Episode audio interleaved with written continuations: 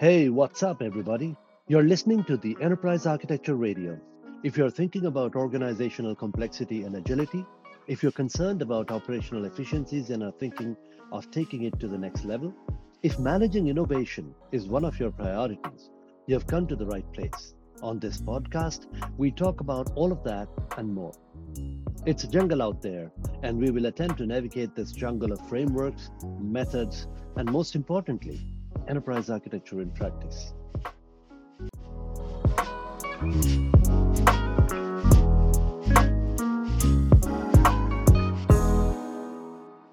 Welcome to the episode 3 of the Enterprise Architecture Radio. In my last episode, I talked about innovation and product cycle times and about operational efficiencies and transformative innovation therein. The question that lives in your head is how does enterprise architecture fit into this whole gamut of operational efficiencies and innovation? What does EA have to do with all this? Let's start with a story. We all know that Thomas Alva Edison was the man who invented the light bulb. But did you know that Edison was among the first few who had mastered the art of innovation as well? Yes, he had a company named Thomas Alva Edison Inc and he had some 80 scientists working more than 12 hours a day, seven days a week. And their only job was to come up with patent ideas. He held more than a thousand patents in his name. But that's not innovation. Once they came up with the ideas, they would work on these ideas to test them, to develop them, and see if the ideas were workable or not. But this is also not innovation. Once the idea was proved to be viable, another team would think of real world applications. But that's not innovation either. Once they had these real world applications, Edison would have another team that would monetize it, market it, productize it. And that's when it would become innovation. It is the whole gamut of activities, starting from an idea all the way to productionizing it, that makes it innovation. So technically, Thomas Alva Edison did not personally invent the incandescent bulb. It was his team of scientists whose names we will never know. It was his art of taking an idea, developing it all the way until it is monetized, marketed, and mass produced that made him a master innovator. Let's take another example. We've all heard about the Nokia story.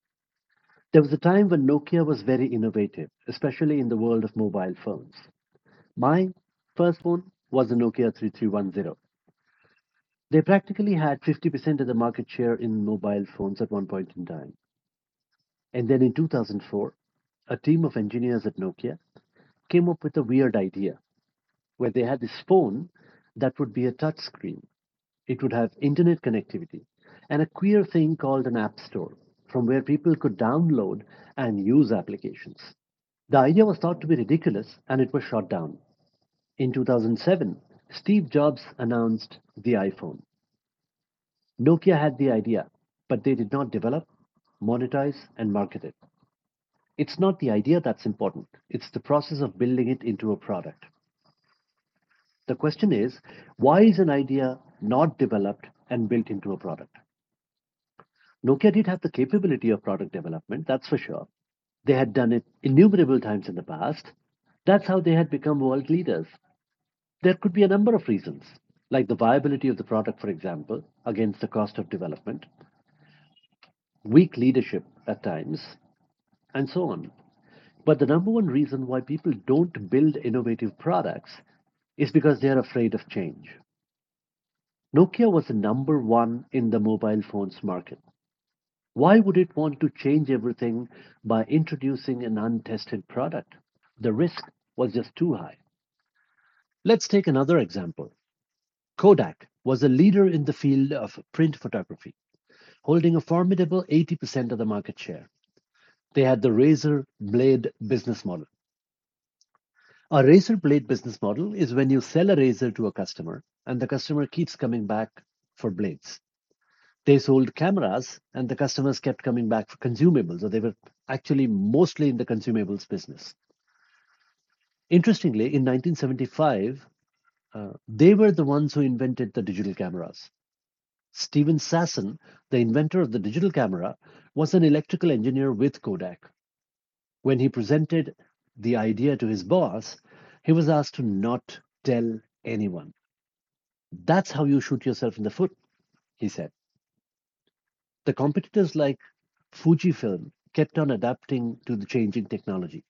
Kodak completely ignored the advent of the new technology for more than 10 years and kept on promoting film photography. Even at this time, that is after 10 years of invention of the digital camera, the marketing team talked to the senior leaders to change their strategy and move into new products that are more with the times. But the leadership continued to ignore them. By the time they realized and started selling digital cameras, it was too late. Many big companies had already established themselves in the market, and Kodak just could not keep pace. The problem was that the transformation was just too big. With digital cameras, the razor blade business model wouldn't work. They would have to close down a huge number of factories, have to bear tremendous losses on raw materials that they had already purchased for manufacturing the consumables like rolls, etc. Losses on supply chain and whatnot would be too much. So they did not know what to do with the digital cameras that they themselves had invented. They just decided to ignore it. Transformation is at the center of enterprise architecture. The current state, future state EA model focuses on just that. And when I say enterprise architecture, the word enterprise does not just mean IT. It means the entire enterprise, especially the business capabilities. Here, there are two variations of the current state, future state EA model. One where we try to focus on operational efficiencies, and one where we focus on innovation. The first one, where we focus on operational efficiencies, we identify the current state first, look at the problems that we have in our existing enterprise landscape, mark these as areas of improvement, and build a future state EA where these gaps are filled. But the focus of today's discussion is the second model, the innovation management model where we first identify the future state architecture. We know where we want to go, we just don't know how. Then we identify the current state architecture where we look at how we exist today, what our business models are today, etc. And then figure out how are we going to transition from our current state to the future state. Taking the Kodak example, sure, it was a large transformation to go from print photography, which was a razor blade business model working just fine, to the digital photography business model. But if future state and current state would have been properly articulated, an opportunity would have emerged where we would have known how the transition will happen, how the closed factories, losses on raw materials could have been recovered with a brand new product, nonetheless, that would have lasted for generations. Taking the Nokia example, sure, the new touchscreen mobile phone was disruptive and it would have affected the current Nokia market of mobile phones. But a clear articulation of the future state and the current state architecture again would have clarified the roadmap to another market leading product that would have kept Nokia on the map for generations. The idea is that the businesses are constantly moving forward, like a ship at sea, right? Uh, if you leave them alone, they would bounce around and would be completely dependent on the forces at sea, whether it's the ocean currents or the wind.